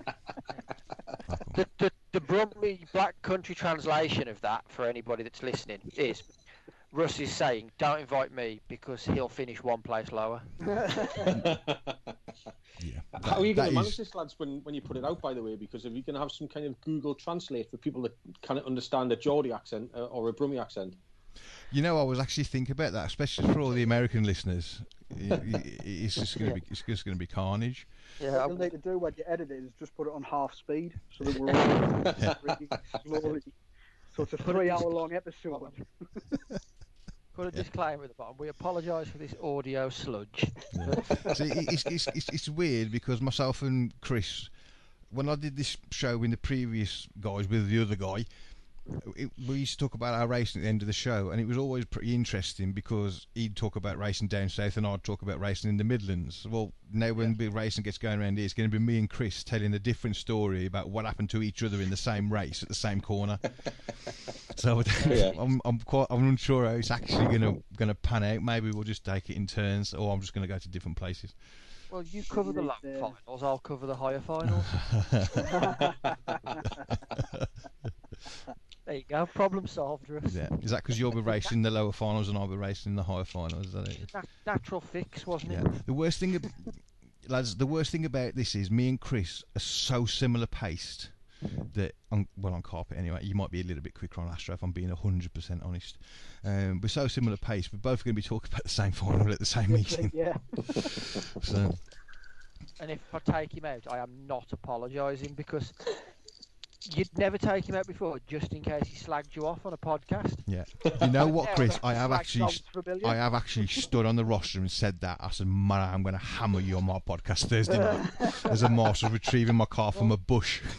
How, that's a, how's that a threat for me these days? Class. Lads, right, questions. Um, we're going to ask Matt this one first. Matt, of all the cars you've ever owned and you could go to the track tomorrow and drive it, which one would it be? Hmm. And considering you've had most of them, I know Dave's had them all, but I know you've Yeah. had most of them. Probably, um, I've got a, a, a, the first RC10, the vintage that I, I bought. Um, I, I, I took that down to um, Alex Callan's track, uh, and I ran that round, and, and I was running around the same time as my 6.2. Yeah. Um, and I just, I, I, there was nothing making me want to go back and bring the 6.2 out because I had so much fun running the vintage around on Astro. So probably an RC10, a vintage RC10. Nice. And how about yourself, Dan? Uh, Dan, sorry, Dave. What's your what was your favourite car of all Chris- time? Chris is going to like this one. I'm sat looking at it now. My B2. 10th Technology Predator Oh. uh, 95 Pro carbon tub. Wow. I tell you what, Yeah. there, there's. I saw young Yasser Mughal listed one yesterday for 750 quid. On, on, to be fair, that's actually the going rate. It's I know, but it's just like Quite, it's quite cheap WT, WTF. You know, Yeah. Did you see the post from um, the Team Extreme I did and Yanina Brown yesterday? I did actually. That was actually going to go on to that. Yeah. That late, um, the late, that lady basically said they're going to open up a shop. I didn't, I didn't quite get all of it. Whether they're going to stop re- reproducing, or From I what have I understand, I've heard they're doing a re-re. yeah, Whether it's I true or not, I think they still have, um, and they have done for a few years, a lot of stock left over from the X11. yeah, we've heard that. We've heard that. Yeah, But they didn't have Um, complete cars, but they've still got all the tooling. Is what what we'd They- heard.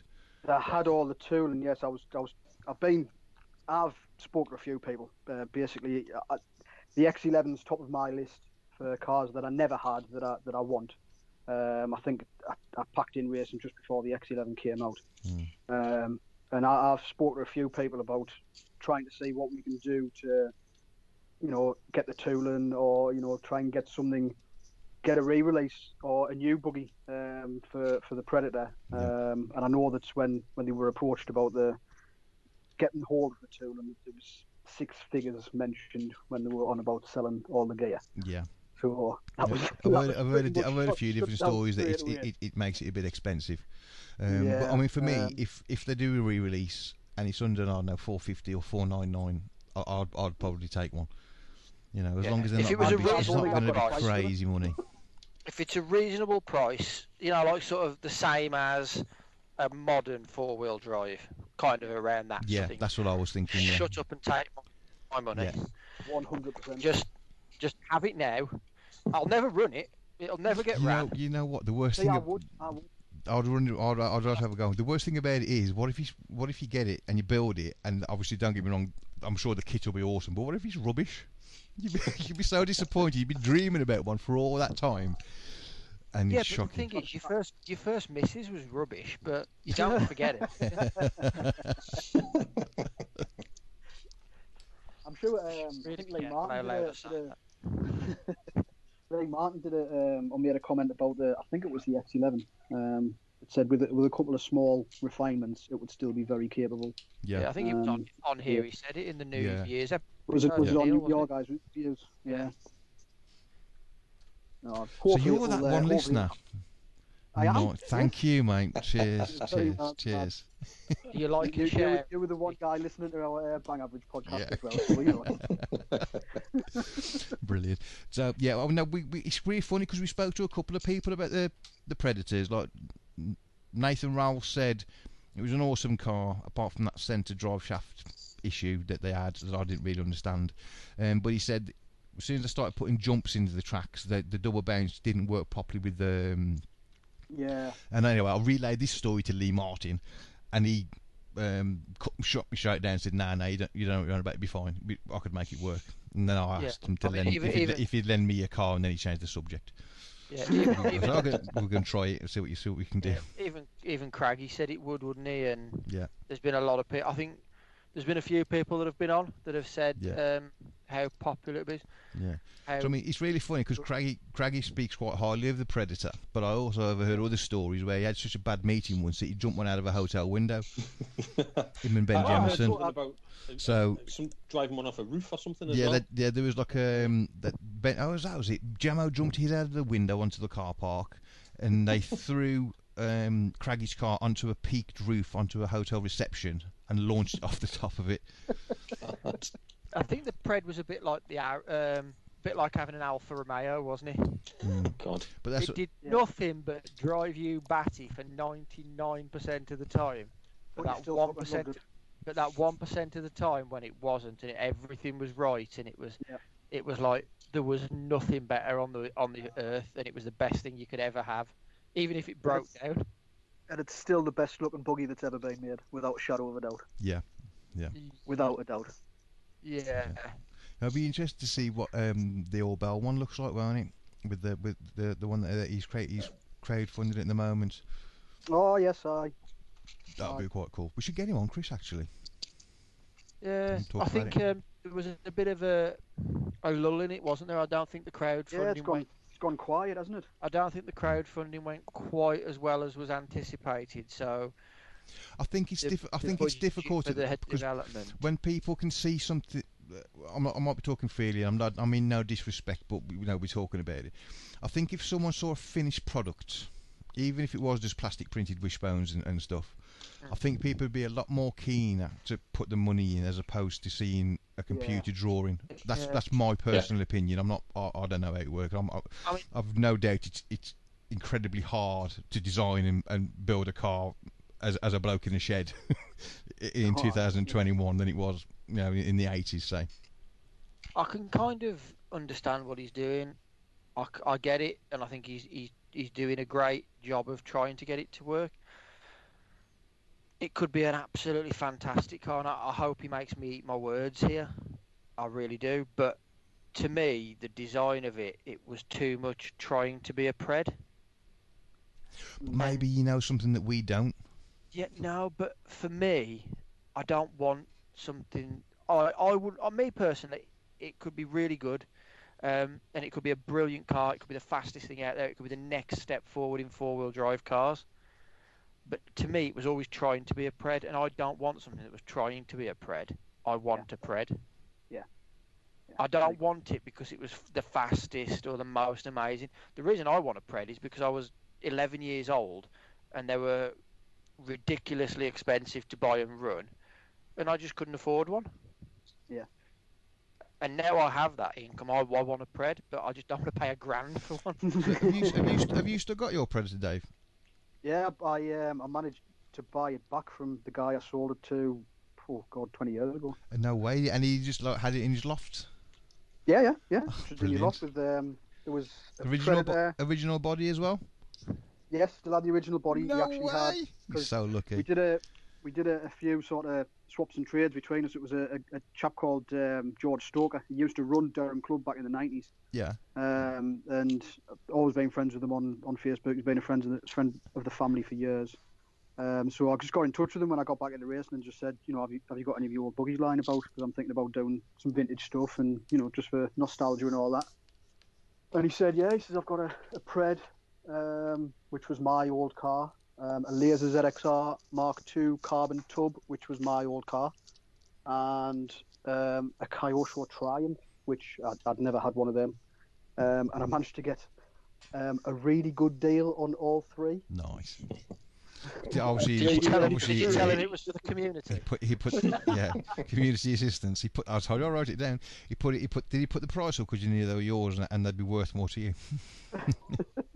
No, he, he said he, he he understood the value. I mean, even when I bought it in, I think it was late 2017, um, Yeah. you you still command sort of five six hundred quid for a, um, a carbon tub 95. Um, and he said, he says, I'm, I'm selling you to selling you all of this um, at this price, on the understanding that if you ever sell the Predator, I want half the money. Yeah, fair enough. So, but it was like, don't worry about that. I'm not selling it. You will never be was- that's seeing on the shelf going nowhere. Yeah. So, It's good I've that you, raced it a couple of times. I'm gonna say it's good that you run it as well. That's, that's, it's really good to see it running. You know. Yeah, it's done. It did a, I think it was the final round at Worksop um, about th- three years ago, um, and it's done a couple of meetings at Neem on the carpet. And was it reliable course. for you? Yeah, yeah, no, I never Yeah. flagged it. The only the only problem I had at Worksop, um, which unfortunately retired us, was the old wheels I had on. The plastic had gone quite brittle on them, and I'd taken one of the tabletops, and it was one of the old um, five-spoke yellow wheels, and it just completely gave way. Yeah. So that was that was me day over from that one because I had no spare wheels for it. So I, I think that's that could have been a result, though, Dave, of the um, the sheer amount of alcohol that we'd had the night before. quite possibly. I'm And the not going next deny that. question, the next question, Pred related, is when can I have a go? of, of mine, never. It's not. It's not going to see a track. When can I when can I have a go, and when can I put a five double a five double in it? when you can afford to replace all the bits that you break. Well, when the reboots come out. No, that's that's nestled up on the shelf now. It's got a new body I've had painted from um, from Chris Woodhams, so it'll, it'll be up on the shelf and it'll not say the track again for a, a good long while. That one. Was that too, one of the too valuable? was that one of the Penguin re-release bodies? Yeah, it is. Aye, aye. So did you did you put modern electrics in it to race it, or did you run it with the brushed stuff? No, I put I put some brushed stuff in. It was uh, it handled it all pretty well, to be fair. Yeah, ah, brilliant. It's had a ten and a half, and it was you know everything was turned down, but it's, it took it all really well. I was, So I was going to say um, anything sort of modern, powerful that we'd consider powerful would uh, Hmm. you'd have been hoovering your diffs up. It's, you without it's, the same, it's the same. uh, You know, I'll run the ten and a half in my RC10, and it's more than enough. You know, Yeah. it's more Yeah. than enough, mate. You don't need, you don't need to get crazy. plus I mean, the, I, the diffs on the Predator made of cheese anyway, so What was it? That, Yeah. What was the issue with?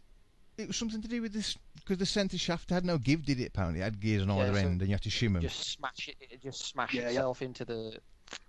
It just smashed itself. Like if you imagine like a modern four-wheel drive, there was no giving it, but it was a solid shaft right the way in. Yeah. So Yeah. every time the every time the car like didn't land perfectly on all four wheels, like just plush, it'd flex the chassis um, Yeah. laterally. Yeah, I, I won't. Be, I just- won't be driving mine then. If I get a re-release. It'd just smash. It just smash the uh, smash the di- the drive shaft into the diff. Got ya. Yeah. Got ya. That's unreal.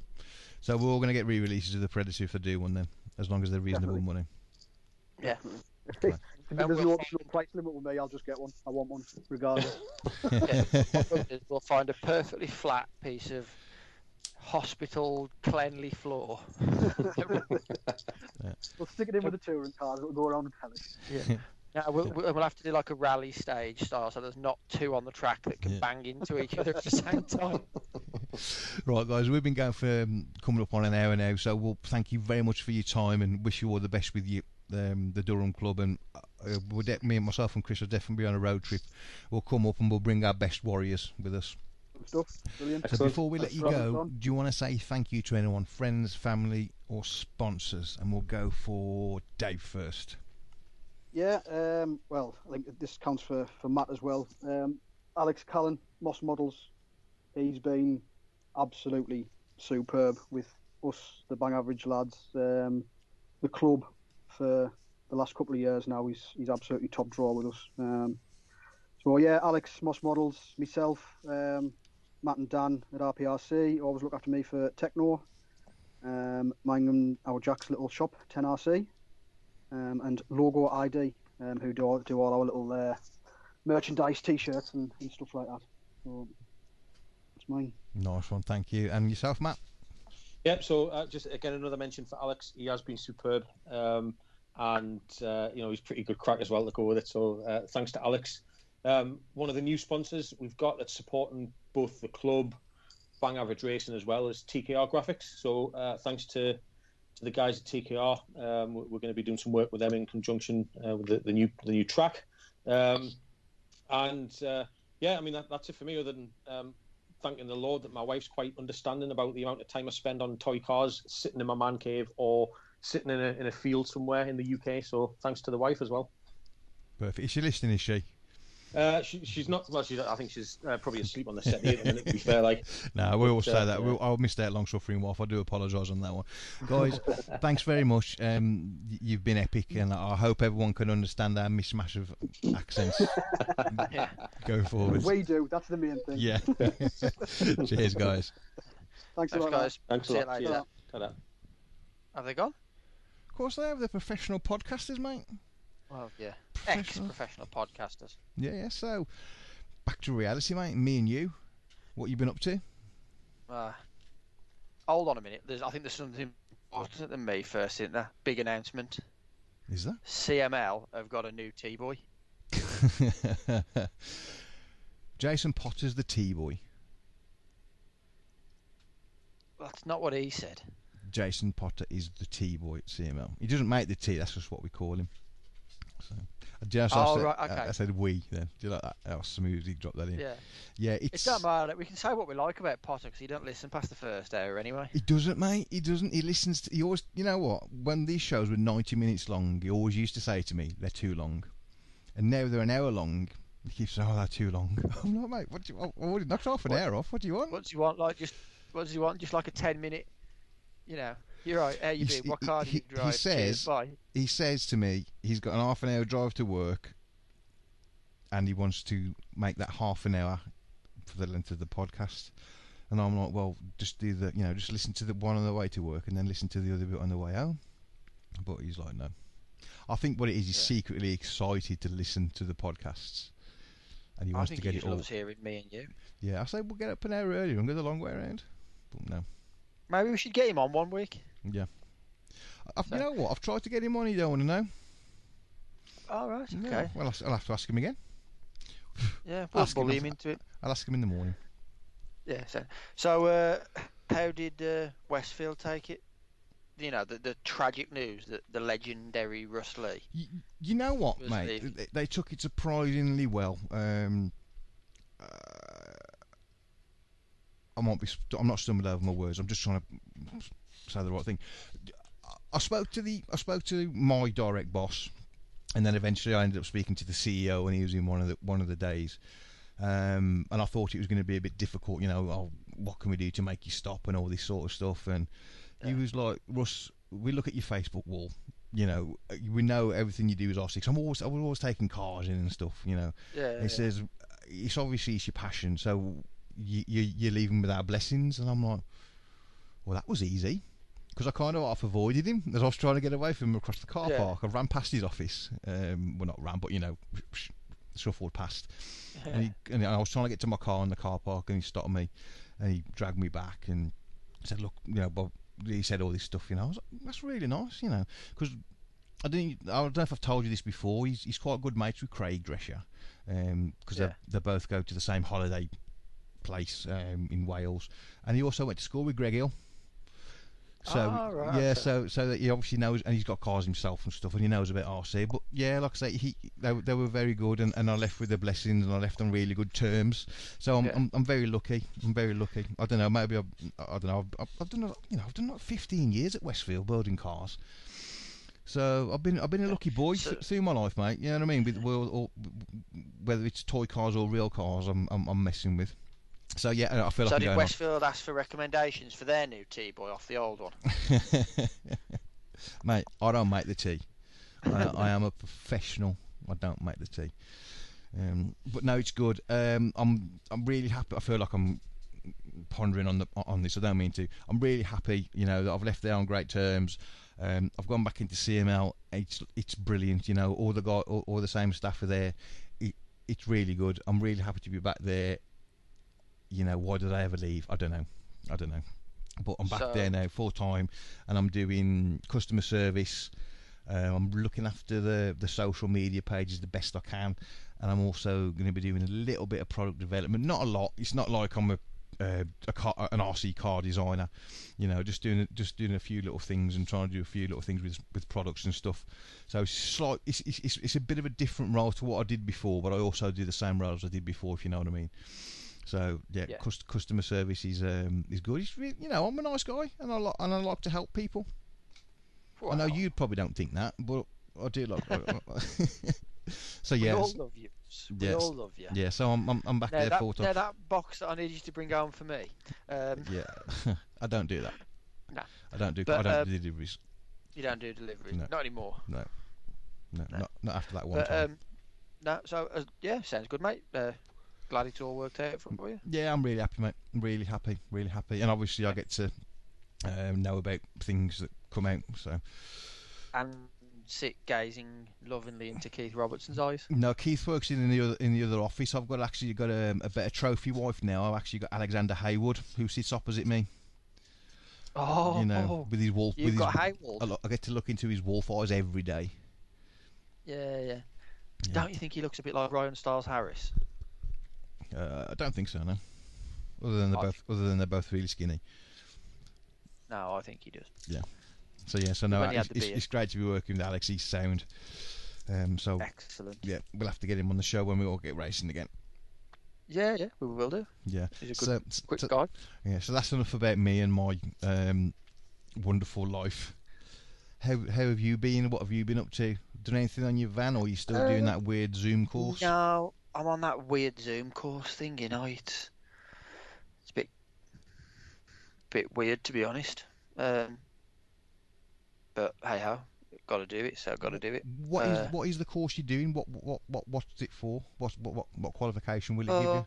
oh, it's oh, it's not even like a proper qualification. It's just something we've got to do for work. Yeah. Um, yeah, it's it's it's nothing interesting. It's all to do with legislation and customer service and all that kind of stuff. It's all stuff I've done before. Yeah. But just never had somebody But put you- on a piece of paper. But I say, but you you need it on a piece of paper now. Yeah, yeah. All of a sudden, you need a piece of paper to tell me I know it. Yeah. Um, so yeah, basically what I do is I log on at nine o'clock. I sit there till ten o'clock typing up the answers as they're telling you them on the thing, Yeah. and then I hang up at ten o'clock and go and do other stuff. like uh, today, I watched the Snyder cut of Justice League while I should have been typing up the notes, but I'd already done it. So I thought, well, why not? You know, do something I want to do. Um, but yeah, while I haven't been on it, I've also built a B seventy four point one. Oh yes, you did mention that. How's it going together? Is it finished? Oh, it's done. Uh, apart from uh, some of the electrics, I'm still waiting on a speedo and some ser- and a servo. Yeah. But everything else is in it. Um, you know, motors in it. Everything's ready to rock and roll. I have got to say a massive, massive thank you. I don't know whether he listens or not. He better do. Um, to Ben Jemison, who knew I was struggling to get one, um, and needed one for some upcoming meetings. Um, that I may not have got one out of the batch coming in, in time. So, So, he you sell you his? ver- no, he didn't even sell it me, mate. This is this is the how big of a hero Ben is. He literally said, "Do you want me to send you mine? And when you get yours, replace it." That's very decent of him. Very Mate, decent. Gemmo, honestly, I don't know if everybody's ever met Gemmo, but if you haven't, he's literally one of the nicest guys in this hobby. Brilliant. Um, I don't think anybody would have a bad word to say about Gemmo. Um, Class, mate. That's really good. and if really and if, the, and if they have, I'm gonna kick them in the nuts. so what have you what have you put on the car? Is it have you built it box fresh? Have you put a setup on it? Have you copied a setup off Jamie Hall um, or Roger Mills or any, Well, any upgrade well, parts on it? well, well, So the only thing that isn't box fresh um, that's on it is the um, the motor fan, and that's just because I'd got one of the really really nice aluminium ones. So you so you haven't put any upgrades Uh, on it or anything from Associated or anything like that? Um, oh well, yeah, but that's that's not box fresh. I'm getting onto the upgrade. Oh, sorry. Yes, what I meant. You Um, built it box standard? Is what I, what I should have said probably. No, no. So um, it's still got the original silver shocks on it, but I'm still waiting on some Kashimas coming. Yeah. Uh, Two obviously, it'll it'll have Kashima. Yeah, two weeks. Yeah. Ironically enough, you say two weeks. The date is actually two weeks away. I told you, mate. the- I, t- mate, I haven't got a website. look on the website. I know two weeks. No, so uh, that you'll have Kashima shocks, obviously. Um, it's got the uh, oh, I don't know what you call them. You know, like the aluminium mounting parts on the rear hubs. Oh, the Freddie Russell parts. Yeah, I've Yeah, got the yeah, Freddie yeah. Rust. I've got the Freddie Rust, the FF Racing ones on of those. Um, I'd originally I'd had them for the old 74, but I never got around to putting them on. So they're brand new, gone on this. Um, it's got the associated titanium turnbuckles, Yes. just because it's a bit of a heavy old, heavy old girl out the box and shed, shedding a bit of weight. Um, same thing, shedding a bit of weight, front and rear diffs, plastic gears in the diffs. But oh, sorry, say again. Plastic gears in the diffs. Yeah, yeah. Oh, I thought they were only for stock cars. No, no, I ran them all last year. Nothing wrong with them. Built, built well. These associated. You obviously don't drive fast enough then. I. Or crash hard enough like this. um, yeah. Uh, so before we before the seals on the box were even broken, there was a message sent to my uh, my personal technical support, also known as Jamie Hall. Yeah. Um, so I did my standard. Jay, what am I sorting out on this? Let me know. Cheers. Um, yeah. Put it all together. Um, just what, like I said, just waiting on a speedo and um, motor now. Body shells have gone off. I posted 12 body shells off to Phil Brooks at Blaster Paints. You're loaded, you are, mate. Consider you don't work. You know. Well, I do work. I just because I can because we. I told you, mate. The jobs that we did in January, Are you still living off January? It's March now, mate. Yeah. mate. Jeez. Honestly, I'll I'll tell you the I'll tell you the You're- details off air. You're a big deal, man. You're a big deal. I'll deal. tell you the details off air. Um, you know, so Class. yeah. But apart from that, everything's uh, everything's good. Sweet.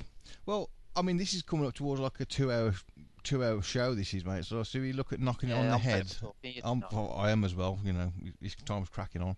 So, do you want to thank the sponsors then, Chris? I can do that for you, mate. Yeah. So thank you to CML Distribution and Schumacher Racing. Thank you guys for all that you do to support us, the the lovely prizes you provide at Christmas, and uh, everything you do to keep us on air. And a big thank you uh, last week to last week's guest, Muzz. We had a lot of uh, feedback on it, a lot of shares. I think last time I checked, there was over 50 or nearly 60 shares.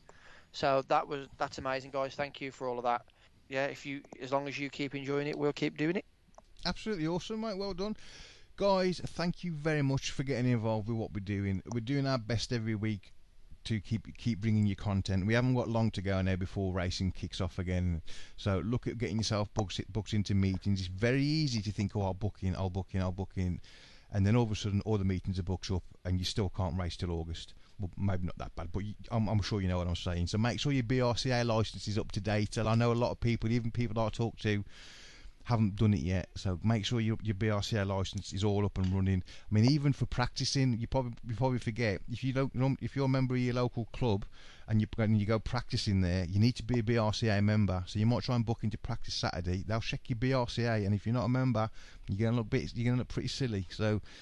I'm going on. Guys, thank you for liking and sharing. Thank you for getting involved every week. Please like and share this podcast. Like and share Aiden's podcast, The Extra Lap. Go and give them a listen. If you like us, you'll probably love them. They're probably a bit easier to understand with the accents. I mean, with this car crash of a podcast tonight, with, with what's going on with all the chopping and changing, I hope you've made it through this far. So thank you very much. Don't forget to like and share this one. And We've got an American on next week, so if you're still listening now, you've got the scoop on next week. Well done. Chris, I'm done, mate. I will see you next week. Warzone is falling. See you next week, buddy. Have a good something.